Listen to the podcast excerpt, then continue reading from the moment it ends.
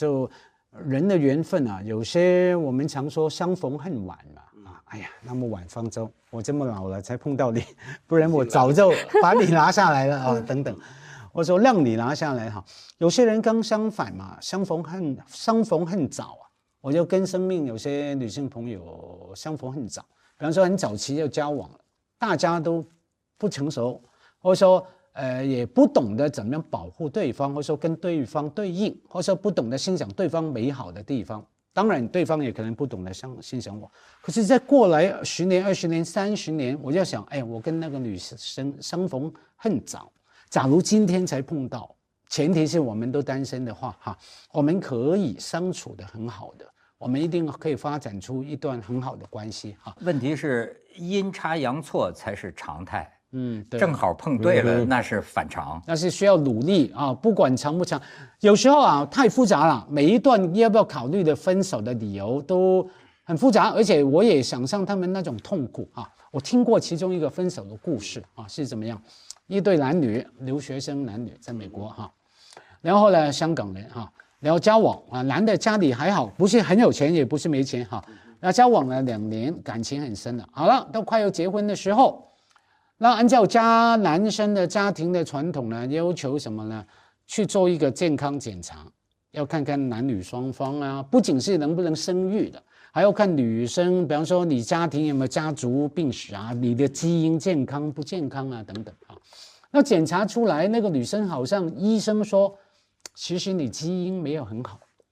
你现在二十七啊，那个女生，然后大概三十七会有乳癌的几率是百分之八十，会有子宫瘤的几率百分之九十，会有肺癌的什么什么哈。哎，那你以后会面对什么呢？就意味着你面对十年后你们两个人结婚夫妻关系要处理很沉重的财政的负担、医疗的照顾等等等等。可是你们已经相爱了两年了，现在要面对这个，要继续吗？还是分手了？那坐下来讨论。我在听的时候，那个女的一边讲一边哭吧，啊，就是那个很痛苦的。两个人都是读书人啊，读博士班，那会慢慢的一个一个冷静的讨论。就是我说的，我今天是很爱你，可是你愿意为爱付出什么？要不要为了这个爱，看付出十年后几乎肯定的，十年后你就陪着对方整天做电疗、化疗，这个疗那个疗。那问题是谁陪呢？呃，那个女的身体不好啊，那当然是男的陪啊。对啊，我说这男的不陪了，到时候也得有一个，就没人管了。真的是好人，真的是好人。所以在当时呢，就是很痛苦了啊！你我爱你，可是我要问自己，我要不要为这个爱付出十年后的各种的现实上面的代价？那挣扎了好久，那到最后结果可以猜到嘛？就再见了，男的不要了。说我真的很爱你。我听过一句话，就是所有的爱情在现实面前绝对碰得粉碎。你们同意吗？我我还是一个那个浪漫的，就是说，甚至不是，甚至是说，爱情啊是这么脆弱的，它是天赐的一朵花儿，嗯，娇滴滴的，嗯，它最脆弱的就表现在啊，它什么考验都禁不住啊，嗯，可别轻易考验它，就像你别轻易考验人性，是，对吧？相反，你要。呵护他，对，别让他受到疾风暴雨的破坏。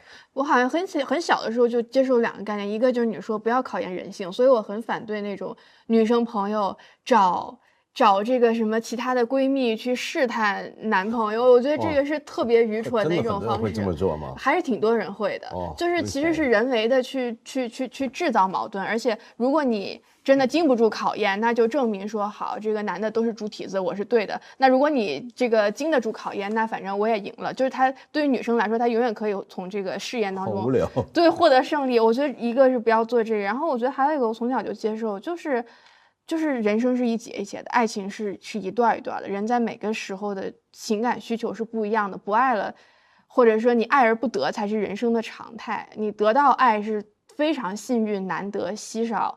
而且转瞬即逝的一件事儿，我好像很早就接受这个概念。哎，你很谦卑，嗯，就是说，凭什么好事儿都得落你头上呢？就像知心真正的知心好友一样，有的人一辈子也没有啊。嗯，那你能有本身就这不是一个人人有份儿的东西。嗯，你你刚说文涛啊，钱钟书说的一清二楚了吧？当说凭什么好事发生你身上？哈，钱钟书更厉害的吧？大才子啊，什么？他也明白这个道理。你看围城，他在扉页上面写送给他太太杨绛，他说我送给我呃杨绛，理由是什么呢？他下面一句话，我觉得真了不起啊。他说他是每个字都是关键字啊。他说杨绛是绝无仅有的，把互不相容的三种身份合在一起。你看绝无仅有，等于是说我们都真的是很难得了，要靠运气哈。然后绝不相容的三种身份是哪三种身份？朋友、情人、太太。你看钱钟书多聪明啊，就完全把这三种看得出来。所以，所以对啊，是其实这才是常态嘛。爱太容易了，让爱维持是才是最困难的部分嘛。我们知道，那所以要付出啊。所以就是说，有时候为什么说分手，嗯，是艺术啊？你该怎么分呢？对吧？当这一节，呃，这个这个这个中断的时候，辞职，辞职就该怎么辞职呢？其实跟这个，呃，我觉得再推展出去啊，这个人呢本身处理这个拒绝都很有问题。好多年轻人啊，不要说是说出分手啊，就是别人有个要求。你你你你拒绝他，哎，我那天看见一个分析，但我觉得也不一定靠谱。就是说，呃，人能够活到今天呢，呃，往往那种愿意跟人合作、受到全部落人的肯定，嗯哼，这样的基因比较容易存活。所以这就是我们血液中就觉得，你看你答应别人总是很容易，哎，我愿意啊。但是你要说别人求你个什么事儿，你不答应的时候，拒绝起来你觉得特别为难。为难，嗯，哎，文道有什么拒绝的艺术？我没有啊，我不是太擅长于拒绝，我通常都是答应了的人，呃，到最后做不到，比如说马家辉，我老我们老约到最后我就直接不管。不只是我，应该是说所有人，全世界的人都要找他。我连拒绝都懒得拒绝，他就说好好好好，哎，我就消失了是吗？对，没错。你像我想这个问题，要不然又说我好人了今天，就是，哎，我甚至能到什么呢？就是说。我请人家的时候，求人家帮忙的时候啊，我要预留人家拒绝的余地。你们有没有这个习惯？就是比如说，我说，哎，家辉，什么事儿，请你去一下，是，哎，能不能帮这个忙？但是如果你有什么不方便啊，一点没事儿啊，这这个一点一点关系都没有。我只是说，假如你有兴趣，假如你有时间。